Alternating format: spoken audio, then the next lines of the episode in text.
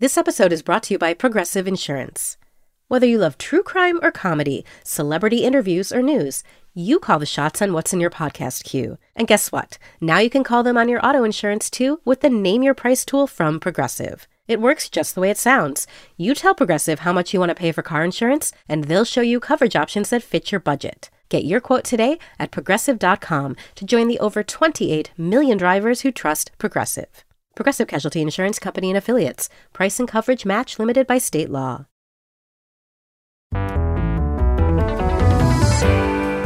Welcome to Critics at Large, a podcast from The New Yorker. I'm Alex Schwartz. I'm Naomi Fry. I'm Vinson Cunningham, and we are all staff writers at The New Yorker. The show is a place for us to make sense of what's happening in the culture right now and how we got here. Hey, you guys. Hi. Hello. So, I don't know about you guys, but when I think of some big themes, right, that might help us to better understand contemporary life, I come up with a list like this the relationship between nature and society, Yes. um, the dangers, the attractions of technology, uh, the power of the imagination, the consciousnesses of children. Each one of these themes actually makes me think of a great artist, Hayao Miyazaki. He's a master storyteller uh, and the undisputed master of animated film. He's made uh, movies like My Neighbor Totoro, Spirited Away, Princess Mononoke, and along the way, he's become beloved in Japan, where he works, of course, but also here in the States.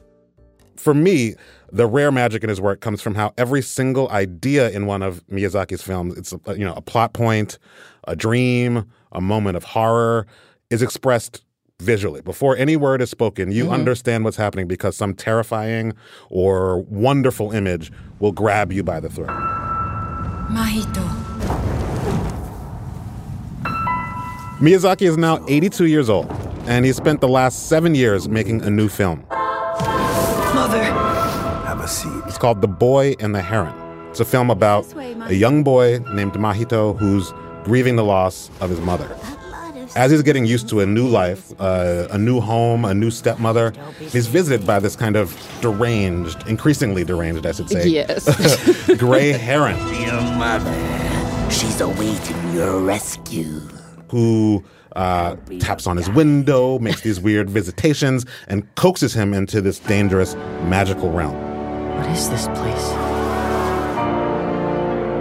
This world is filled with the dead. It came out in Japan earlier this year, and it's in theaters in the US right now. Have to see. So today on Critics at Large, we're talking about the lasting mark that Miyazaki has made on the life of the imagination really everywhere across the globe, and how his legacy is taking shape with this latest film, The Boy and the Heron. Don't let go, no matter what. Ready?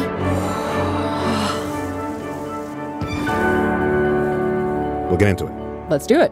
Let's do it.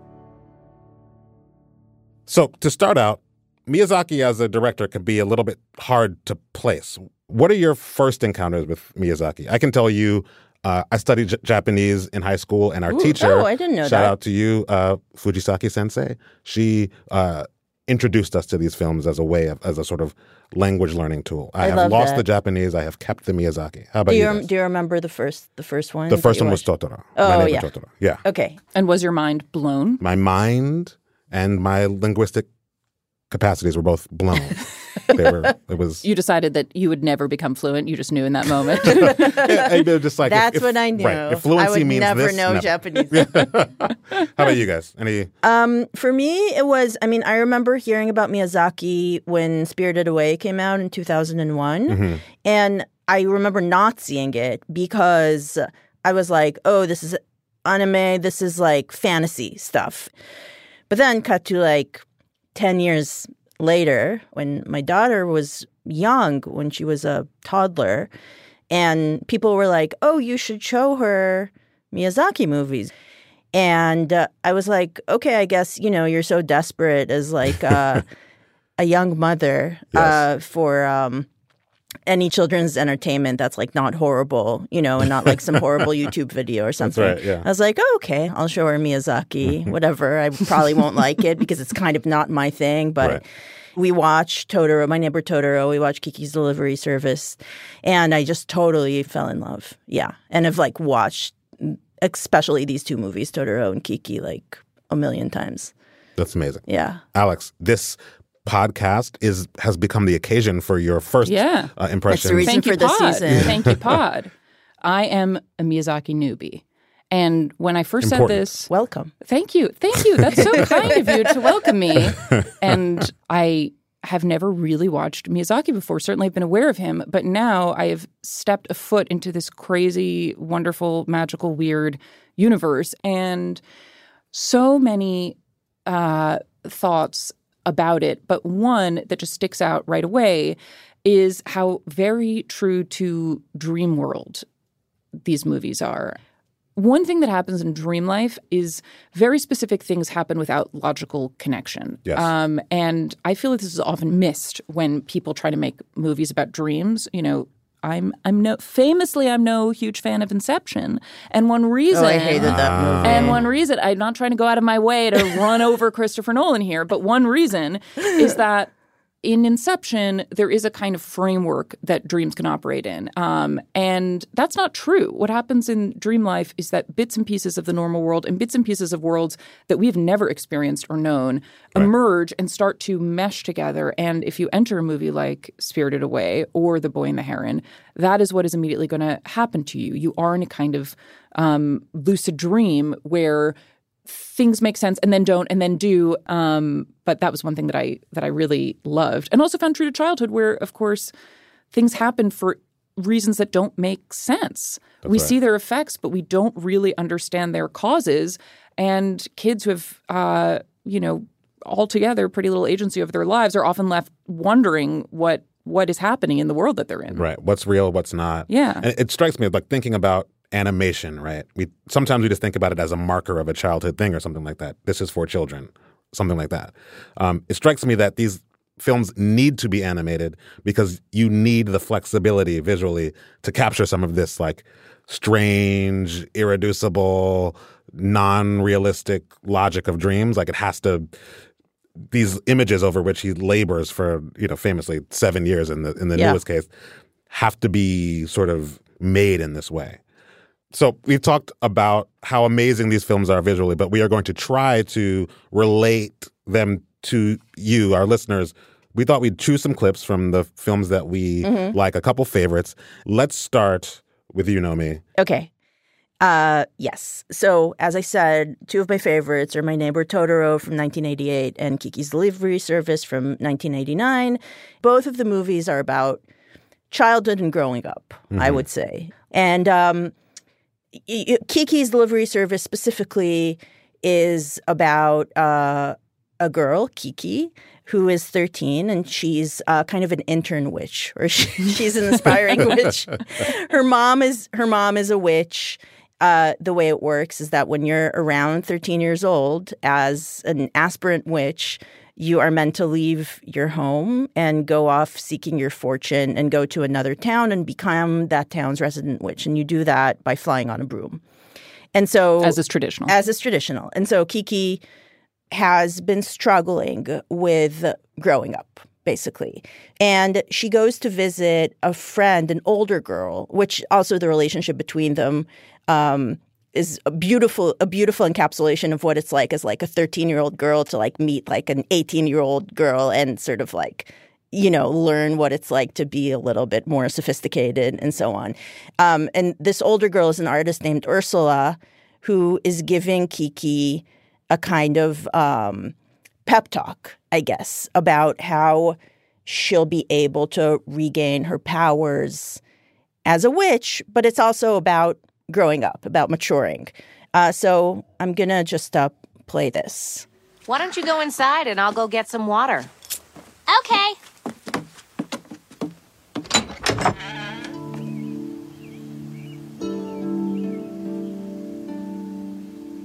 Okay, so I think we should say that what we're seeing is Kiki standing stunned, much as we are. Yeah, by a beautiful mural Really that got the Ursula has painted. I've been waiting for you to come back so I can try again. You mean that's me? Sure is. You know, you'd make my life a lot easier if you'd model for me. But I'm not very beautiful. What do you want me to do that for? Come on, Kiki. You have got a great face. Oh You're my god, very Ursula's pretty. so cool. I know. Don't you be nervous. Sit down over here. And now Ursula's drawing Kiki. Yes.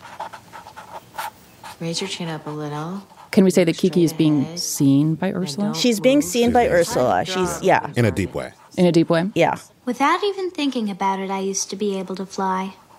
Now I'm trying to look inside myself to find out how I did it. But I just can't figure it out. You know, it could be you're working at it too hard. Maybe you should just take a break. Yeah, but still, if I can't fly. Then stop trying. Take long walks, look at the scenery, doze off at noon. Don't even think about flying. And then pretty soon you'll be flying again. This is so think beautiful. problems will- Go away. That's right. It's gonna be fine, I promise. I'm just like literally tearing up. Naomi is going to watch the entire rest of the film. I've watched this so many times. and then she's going to start from the beginning. And Listeners, Naomi is in fact tearing up. Naomi, what's getting you about about the scene? I don't know. I just think it's such a beautiful scene of connection and reassurance between these two girls. And uh, the older one who has more experience is telling the younger one, it's going to be okay. You know? It's like growing up is hard. Learning how to be a person is hard. Learning how to be an artist is hard. But it's going to happen. Encouragement we all need. It's wonderful. Alex, yes, hello. do you have something that you'd like to show the class? Yes, so I'm going to try to describe in words, in in in pitiful words, a scene that Miyazaki has rendered an exquisite drawing and animation. Um, all right, so Spirited Away once again is the 2001 Miyazaki film that won the Oscar for Best Animated Feature. In Spirited Away, we have Chihiro, who is traveling with her parents. She's an only child, relatable to some of us. And she's traveling with Also me, her parents. They see a kind of magical spread in front of them grass, beautiful things. It seems to be an amusement park with all kinds of eateries that has closed. One eatery is open. Parents immediately begin chowing down on the food that is in front of them and turn into pigs. Oops. Oh no. oh, no. At I which- hate when that happens. it's Classic horrible problem. when that happens. Classic problem. At which point, Chihiro, um, a number of things happen, but she enters the realm where her parents are being kept as pigs, and it turns out to be this enormous bathhouse. She is told by a helpful friend Haku that she must try to seek work with the coal master. What is what is the right word? With the furnace master? Furnace Master sounds great. With the furnace master, the furnace master. yeah. She has to demand to employment with the furnace master Uh-huh. because humans smell delicious to the creatures in this realm and otherwise she'll be eaten. And so she enters the furnace, and this is the scene that I'm trying to describe.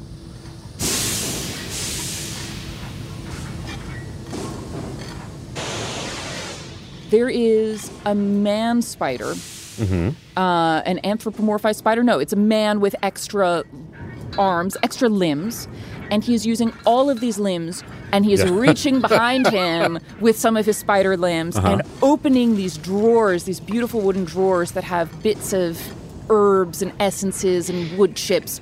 Ah, four bath tokens at once.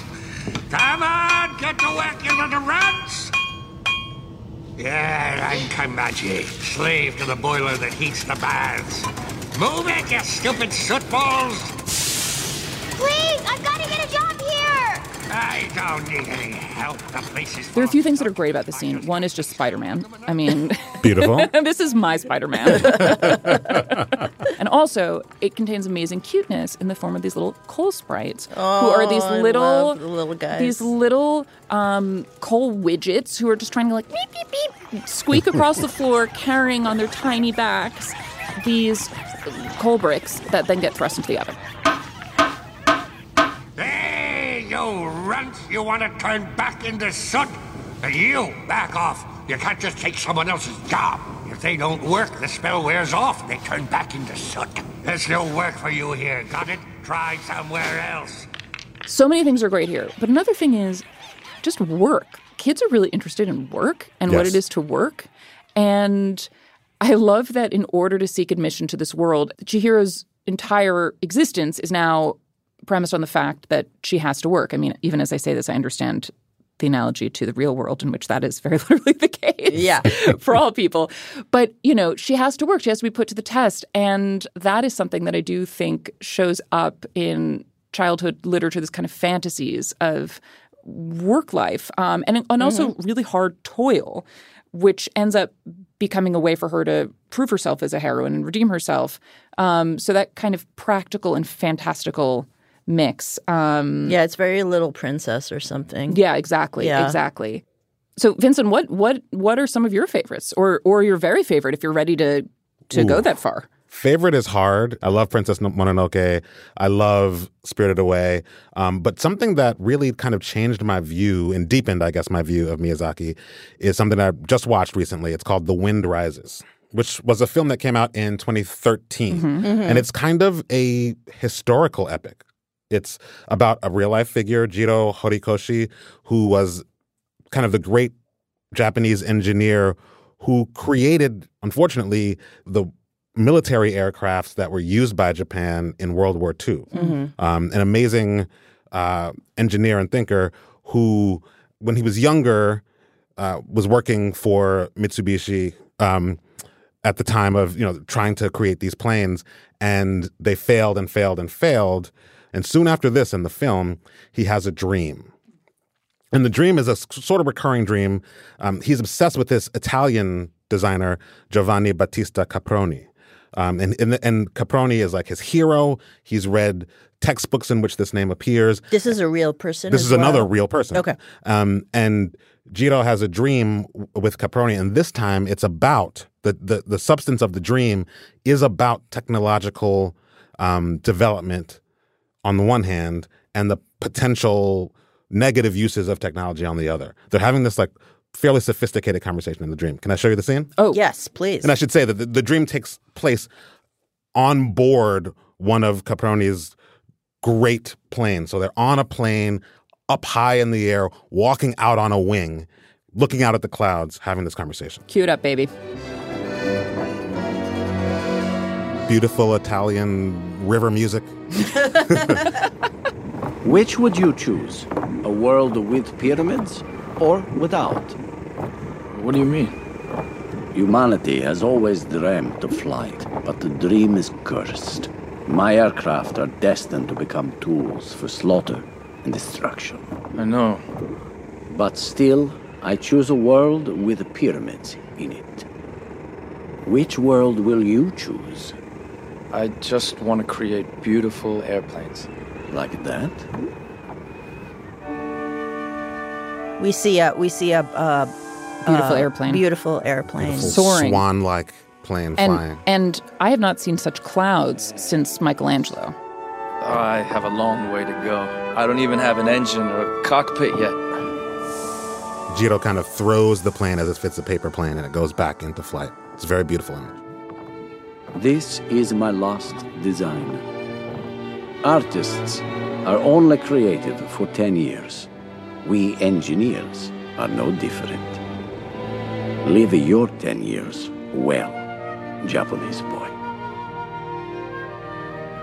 So, what's interesting to me about this um, is another thing that Miyazaki does a lot, which is talk about the horrors of reality, truly realistic things, um, as either a way of changing the way someone sees or inaugurating someone into um, a new sort of position toward the world or toward art or something else. At the beginning of um, this film, The Wind Rises, Jiro lives through the Great Kanto earthquake, which was a huge in 1923, I believe, a, a huge earthquake that destroyed Tokyo, and Tokyo had to be rebuilt.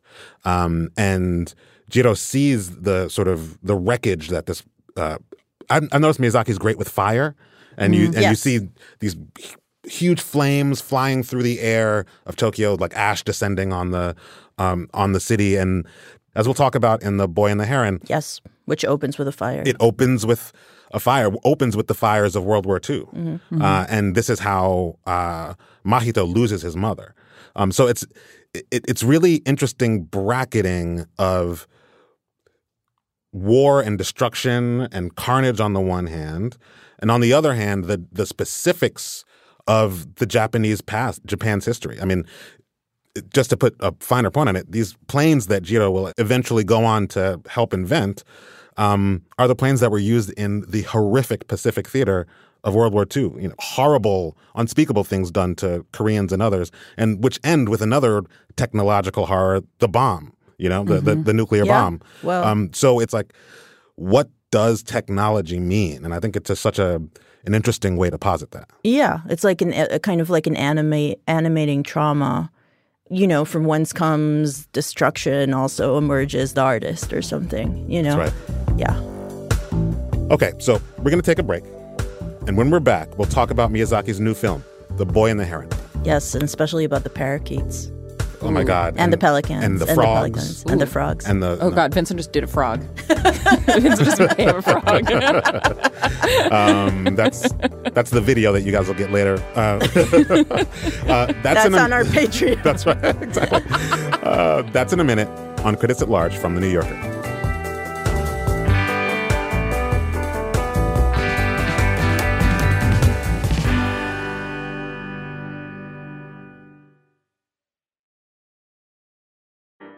We've all been there before.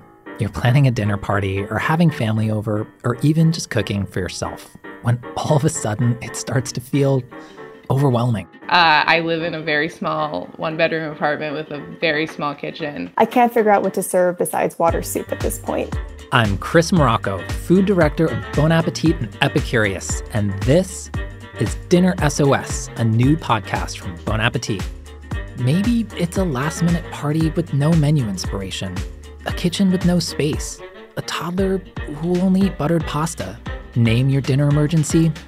We're here to help.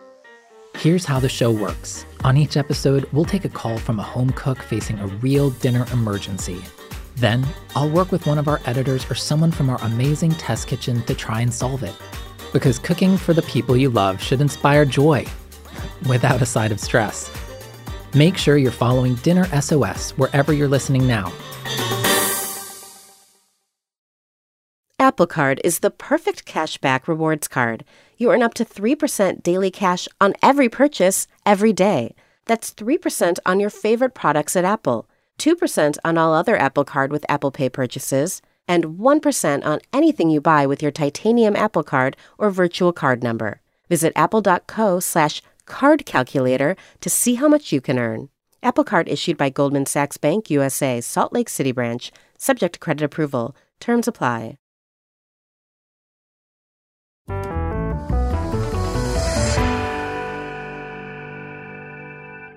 So, one thing to note about Miyazaki, because his work looks so free and effortlessly imaginative, but the, the, the truth is that he's extremely dedicated to hand drawn animation.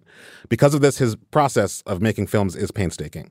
Uh, they take years and years to finish. So, about seven years ago, he started working on a new film, and it's in theaters now The Boy and the Heron. Could somebody just give us, uh, again, a quick synopsis of this film? I will try. Please. If Do I it. may. Please. All right. So the film opens in wartime Japan. It's 1943 in Tokyo with the city on fire. A hospital has been firebombed. And um, in that hospital is the mother of the hero of the film, Mahito, who dies in, the, in this horrible fire. He and his father the next year leave Tokyo and go move to the countryside where his father is marrying another woman, or maybe has married her. We actually don't really know exactly what's going on. That's right. And um, Mahito moves in with his stepmother into this fabulous w- house. And how am I doing so far? We, uh, this wi- is You with me? You with me? Okay. Yes, we're with you. Mahito's father goes works in a factory where he is building planes. Yeah, much And- much like Jiro. Uh, Yes. in um, The Wind Rises, and much like Miyazaki's father. Mm-hmm. Yes, actually. Yes, this film Yes. is this film Themes abound. Mhm. Yeah, themes abound. This film certainly has autobiographical elements, um, and and Mahito is feels really alone. Okay, the heron. A mm. heron enters the scene, a very mm. beautiful, elegant bird at first, but after some magical stuff goes down involving Mahito entering this kind of forbidden realm behind the houses, this heron turns out to be a horrible freaky man with a bulbous nose, basically wearing a heron suit. And that is something I don't understand and don't think I can understand. And I don't think I should understand it. Right. It's it's it's like gradually revealed that this is what it is. First, it looks like a heron, then it has t- human teeth, and then we see this nose coming up from like yes, it- it's it- gradual. It's gradual. It's gradual until suddenly, like Wallace Shawn and Princess Bride emerges from the heron's bill. Right, exactly. Yeah. Exactly. I was like, oh, The Boy and the Heron, a wonderful movie about interspecies friendship. Kind of not. Yeah. And kind of yes. Kind of yeah, kind of not, kind of yeah. Kind of not and kind of yes. I Right. mean, Mahito has at this point entered this other realm to try to find his stepmother who's been taken in somehow, who's disappeared, and bring her back. And all sorts of adventures ensue Mm-hmm. in this other realm. Yes, definitely. That's right. And so it's a quest. It's a quest. Right. That's right. It's a quest.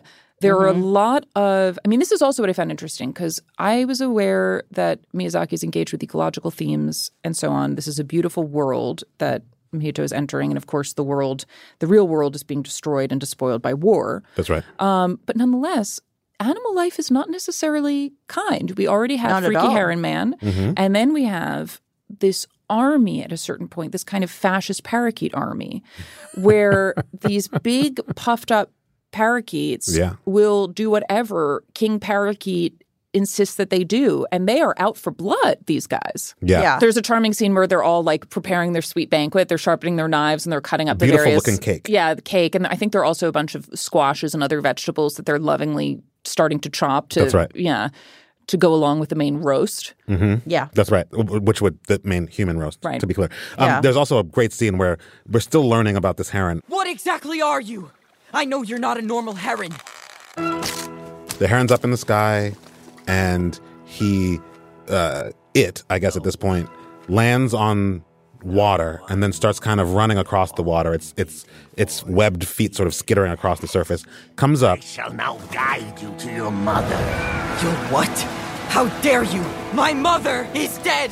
has this long conversation with Mahito that ends with Mahito being covered from the legs up by a legion of frogs. Please join us. Please join us. Please join us. Join us. Us. They like come up as, as if from the mud, and they cover him. all- Like all you can see is like his eyes, and they're closing up across him. I think there's a good point where it's like, no, the animal world isn't necessary necessarily friendly, nor do we get the sense ever that they ought to be friendly. You know, these movies Because also the humans aren't friendly the humans to aren't them. that yeah necessarily. these movies are Yeah. I, I the what kept on the phrase that came to me after a while was humane but not anthropocentric Right. it's not about you know human uh, man's conquest over nature or some sort of you know kipling thing like that Mhm. it's about coexistence and its troubles you know that humankind is a participant in a in a wide field and that Mhm. living together can get tricky And it also does propose this world in which, you know, what if humans were food as animals are food for us? That's what right. Would that, what would that be like? and wouldn't that be just Wouldn't, couldn't, yeah. Yeah. It wouldn't be. But so I, I do wonder how, how does this movie then for you sort of? We've talked maybe about how it continues some of the work that Mhm. we've we've known and loved before, but where Yeah. where for you does it depart? Well, I think, you know, uh, it's, I mean, I love this movie.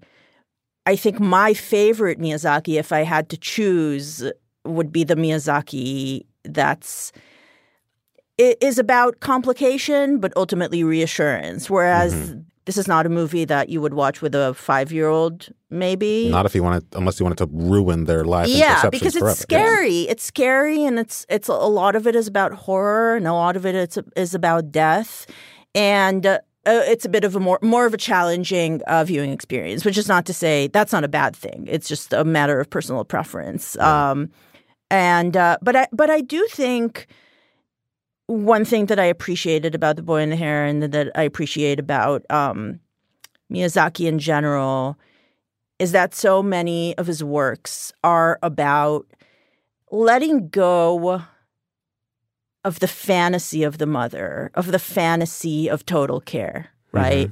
You know, his mother dies at the very, very beginning. Mhm. And then when he goes on this quest, he meets a lot of characters or several characters that serve as um, potential mother figures uh, that he kind of tries out and learns things from before he can return towards the end to the real world and kind of come to accept the new circumstances of his life and and kind of move on. Yeah. And I think that's so beautifully done and something that um, Miyazaki is is really a master at.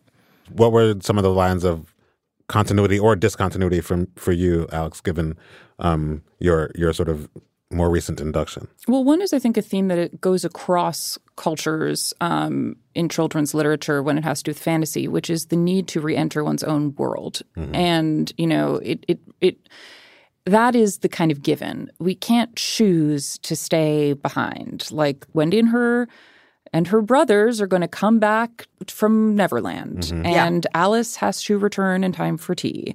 There's this tension between the need to escape circumstance and the need to return to it and accept it. And I think part of what the movie is about and some of its darker parts have to do with what is what we have to do in life, circumstances that we have to accept and live with. So he's given a book late in the film called How Do You Live? Yes. And I think all that. So I was reading about From this. 1937. Right, it's this 1937 Japanese children's book, and that is a profound name for any book to have, let alone a children's book. Oh my god! When I was a child, the book that my mother gave me was called "It's Perfectly Normal," and it was about it was about sex. So very different. yes. Um, how do you live? That question animates the movie. And it's also the name of this film in Japanese, not The Boy and the Heron, which obviously it's asking a bigger philosophical question. How do you live when terrible things have happened? How do you live when your own life has changed so radically? Um, and what choices do you make? And how do they affect you and the people around you and the creatures around you? Yeah. So, all of those things getting wrestled into this movie, the answer becomes you have to return to the place where your living has to be done. Right. And there's a, you know, it's it's tempting to stay behind or it's tempting to want to stay behind. It's certainly tempting as a viewer, I think, to Right. want the character to forever inhabit this magical universe. Yeah.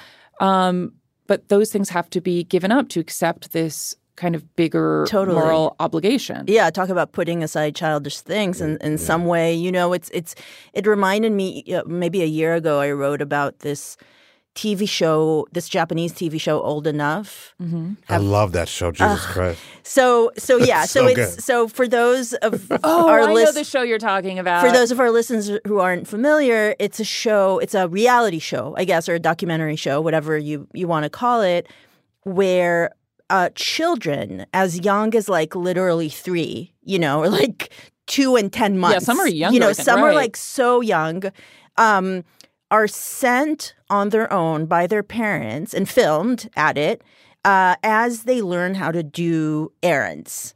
Okay, so they might be sent down the street to the fishmonger to get like you know tuna for father's lunch you know or or they might go a lot of the stuff is food related you know going yes. to the grocers or you know it's it's like and they're babies babies you know They've it's like barely learned to walk. They've barely and learned to walk. Sent off. And you know, everybody is really helpful. Obviously, they're also uh, they're followed by camera crew. You know, these kids are going to be okay, and yet they are left pretty much to their own devices. And then they have to carry the bag back to the house, and the bag breaks, and it, you know, all sorts of hijinks ensue. But the point of this show strikes me as not totally dissimilar to I don't know if to call it the point of Miyazaki's movies or The Boy and the Heron because th- those movies are complicated and have many points. But the idea of, okay, buck up, you know, you have to be strong and certain bad things happen, but you have to contend with that and go back to the real world. We're going to take a break and then we're going to contend with some stuff too. um, That show is crazy. That though. show is crazy. I mean, it's great. I love it. and I love the voiceover where it's like, I mean, it's in Japanese, so, but it's like, oh, who's a big baby crying for mother? it's time to get back on your feet and walk to the fishmonger.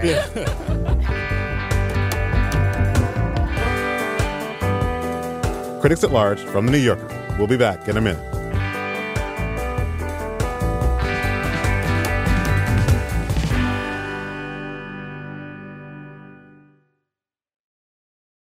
Hi, I'm Michael Calore, the co host of Wired's Gadget Lab. And I'm Lauren Goode, the other co host of Wired's Gadget Lab. Get ready to dive deep into the cultural phenomenon that's been shaping conversations, sparking movements, and breaking barriers for over a decade. The new three part docuseries, Black Twitter A People's History, based on the groundbreaking Wired cover story by Jason Parham, explores everything from the fun, games, and inside jokes that characterize the early years of Black Twitter to the social movements, the voices, and the hashtags that made Black Twitter an influential force in nearly every aspect of American political culture. Join us as we unravel the threads of this digital community, tracing its origins, celebrating its triumphs, and exploring its impact on society at large. Watch the series from Onyx Collective in association with Wired Studios, premiering on Hulu on May 9th.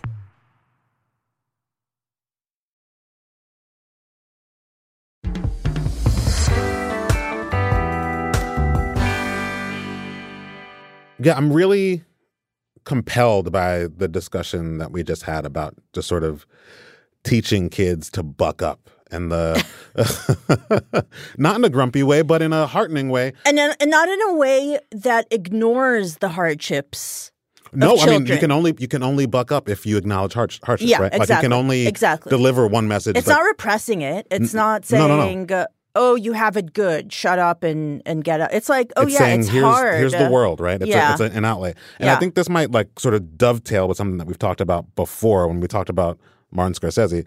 Um, if you haven't heard that episode, you might want to go back and listen to it. Great uh, episode. Just about the the late work of Mm-hmm. artists, people who um, have refined their approach, you know, film by film or novel by novel, and, and and arrived at something that seems final. It does seem to me that this might be a kind of, and I think it's been described this way by Miyazaki among others as a kind of goodbye uh, Mm-hmm. statement to him. And it seems to me that he's always been in contact. I mean, the, the what you played for us, Naomi from Kiki, is Mhm, a, a mhm. similar thing. In Mhm. contact with the young, trying to relay messages. And here it's like an older person, a person that's kind of preparing his way to to leave the scene. Uh, we won't give too much away, but at the, the end of the Boy and the Heron, there is a you know an ancestor of Mahito, uh, an older man who wants to sort of relay to him a mantle. This world I've created, and all my power, every little bit of it originates from this stone. That stone? So that stone is what created this whole SeaWorld? And there's more work to be done. Worlds are living things, and they can be infected by mold and bugs. I have grown old. I seek someone to be my successor. Mahito, will you continue my work? You want me? right? To say, you know, you take up my work. This kind of I'm exiting, you're entering, and part of your the the rite of passage is again to acknowledge this difficulty. What what did that part of this film feel like to you? The sort of um, this deep acknowledgement that children have consciousnesses that we all had, and perhaps we forget too quickly, and um, what's going on in the lives of children. Well, it is very interesting to me that Miyazaki chose to be so autobiographical. I mean, I know that he has said he will retire before and kind of keeps popping out of retirement, but at 82, it does seem like this could, I mean, very likely is his last film. So, how interesting that he decides to return to his own childhood and you know there Right. there is something about his vision of children like he has been called i think even margaret talbot in the new yorker um, who wrote a great profile of miyazaki a number of years ago Back in 2005, I believe. yeah so so a little while ago it was after spirited away um, she called him like maybe the first auteur of children's filmmaking Mhm. and Mhm. i think there is something so specific to his vision of what childhood is even as it corresponds with all these other um, you know tropes of children's films or literature that, that we can name um, so in a way i feel like he's kind of going back to his own origin point for all of it Mhm. and partly trying to show us where it might have come from but it really feels very personal with this small boy you know this almost adolescent boy avatar discovering the wideness of the world during wartime in Japan. Um, like I feel like he wants to rediscover where it might have come from for himself. Right. Yeah. And I think too, I mean, again, I think Pixar for instance, you know, has made Disney, let's say more more broadly, has made some incredible movies. You know, I, I think, you know, we, we spoke of Ratatouille in our Frederick Wiseman and, Right, right, and, right. and restaurant episode, you know, the Never Forget. Uh, but I do think there's something about um, Miyazaki working from a perspective that's not monolithic American. These are not movies or not like originally movies, but as I, I was rewatching uh, Miyazaki this weekend, I was like, oh, this is kind of like the Tove Jansson's Moomin family, where it's an ongoing saga of these cute but uh, kind of sometimes selfish, sometimes idiotic, sometimes adorable, sometimes mean characters. You know, Jansson was able to to treat children's inner lives seriously, Yeah. you know, and to think about made up characters as um, straddling the divide between children's entertainment and adult entertainment uh, and uh, treating both of these demographics uh, um, with respect. Yeah. Yeah. Yeah. It seems, um, just in terms of other things that this uh, reminds me of, it, it, it I actually halfway through, I, I realized, oh, like this reminds me, at least the setup of um, the Chronicles of Narnia.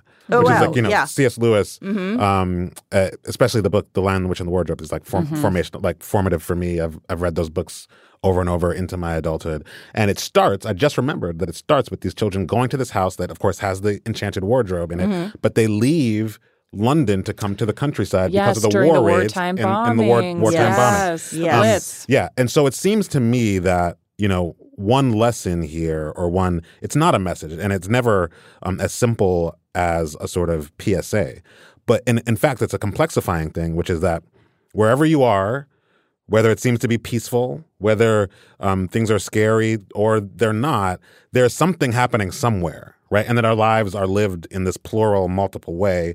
That like, um, and you have to learn this as a child. That you know, um, this is the. I, I mean, I great. This is, I guess, one of the lessons of cable TV, right? You, you know, your life might be okay, but there's a war on somewhere. Mhm. Totally. There's, there's pain somewhere. Totally. And um, often that pain is within, but sometimes it's without, and you have to learn how to live your life along multiple tracks. You know. Yeah, and often Um, you're the beneficiary of someone else's pain in Yeah. some ways. You know, in, in The Boy and the Heron, and, and, and I think also from what I read in the Margaret Talbot profile in, in Miyazaki's own life, his father, his very own father, was um, active in the war effort. You know, b- Mhm. both uh, both in the movie and and in real life. You know, building um, weapons of destruction for the actual w- war uh, that was going on at the time. And how do you res- resolve that? You know, how do you feel about your own flesh and blood being complicit in in this sort of violence? You know, how does it trickle into your own life, and how do you deal with it ethically? Um, no easy, no easy answers. You know, there's a moral complexity Yeah. that you need to learn. Yeah, Vinson, what you're saying is really hitting me. Um, it's so interesting this connection between the lion, the witch, and the wardrobe, and the boy and the heron, and Yeah. this idea of escape in wartime. And of course, we're talking right now as we see children being affected by war in such a profound way. Right. And one thing that those two works have in common, and I think more than those two works, like there is these fantasy worlds, and I cannot stress this enough, are not safe. But there are places in which children have agency to act. And that is, mm-hmm. like the dangers are vast in many ways more present. You know, in The Lion, the Witch, and the Wardrobe, those kids are safe in the English countryside. And the boy and the heron, he's safe in the Japanese countryside. Right. Nothing is coming to find him, but he is thrust into this world of non safety. And the difference is that he's able to negotiate it. And, you know, that question of how do you live, it, it has so many different valences. How do you live in any time? How do you survive? How do you like manage to live? Right. Um, and just that granting of agency to children, which I think the great children's writers or animators do, is so present in these Miyazaki films and so touching. Have you guys seen the memes of Miyazaki like at his desk absolutely in a state of anguish and despair. Well, I think I think one of them may have appeared even on your own Instagram. I this posted one this morning. Well, Um, it's like I'm, I'm off Instagram currently, so Yes. unfortunately I missed that. Yeah. Well, he- there are like It's oh, these, these memes honestly, I found that so reassuring. Can you Yeah. describe the image? Yeah. Miyazaki, he's like, you know, handsome guy with a beard and a mop of white hair, um, a vest on, and over the vest, a kind of apron. And he's sitting at his desk, cigarette hanging from his lip, his hands like over his head and in his hair, just a total state of anguish. And there are many of these images. Some of them It have is. It is a picture of despair. despair and you know there are many of them some of them like have under them the subtitles of what he's saying is like i hate writing this is awful and it's like but if somebody tells me to quit i tell them to shut up um, and it's such a picture like not only of the difficulties of the writing life but we might like make a metaphor out of this it's just like there's no resolution you No. tell a story and it doesn't have a great end and you have a moment of happiness and something bad is happening far away or you are in the middle of your work and something bad happens to you it's like it's about difficulty Mm-hmm. you know Buck up and keep going. Yes. that's from us to you, listeners. Buck up and get on with it.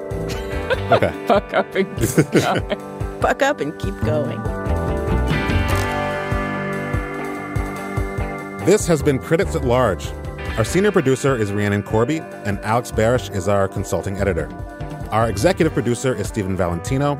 Alexis Quadrado composed our theme music, and we had engineering help today from Jake Loomis, with mixing from Mike Kutchman. You can find every episode of Critics at Large at newyorker.com slash critics. And remember that now you can email us. Our email is themail at newyorker.com. T H E M A I L at newyorker.com. We would love to hear from you.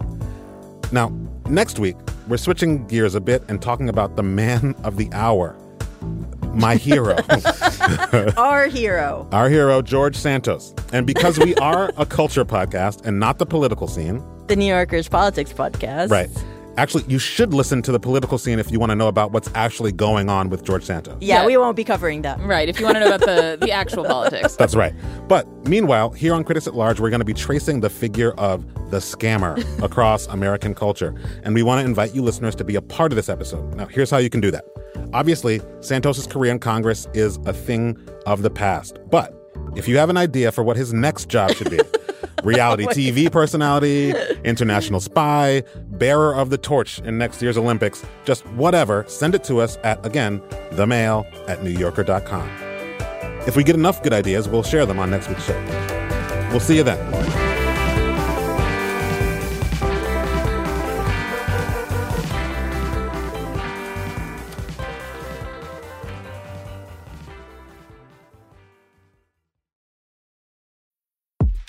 The Run Through with Vogue is where you'll meet all the most exciting people in fashion and culture. I am Fran Lebowitz, um, who should be the mayor of New York. We all support yeah, that. we support that. Very nice. Nikki. Yes. It's been really great being in this beautiful pink room. All right, Usher, can you hear us? I can hear you. All right. Can you hear me? We can. We can. All right, here we are. On the podcast, you'll learn how Vogue really works. Sometimes we'll come in for a second or even third run through until we are AWOK. Can you tell us what AWOK means? It means um, AWOK, Anna Wintour OK. I'm Chioma Nnadi. And I'm Chloe Malle. And we're the hosts of The Run Through with Vogue, where fashion and culture collide. Join us. It's AWOK. Listen and subscribe wherever you get your podcasts.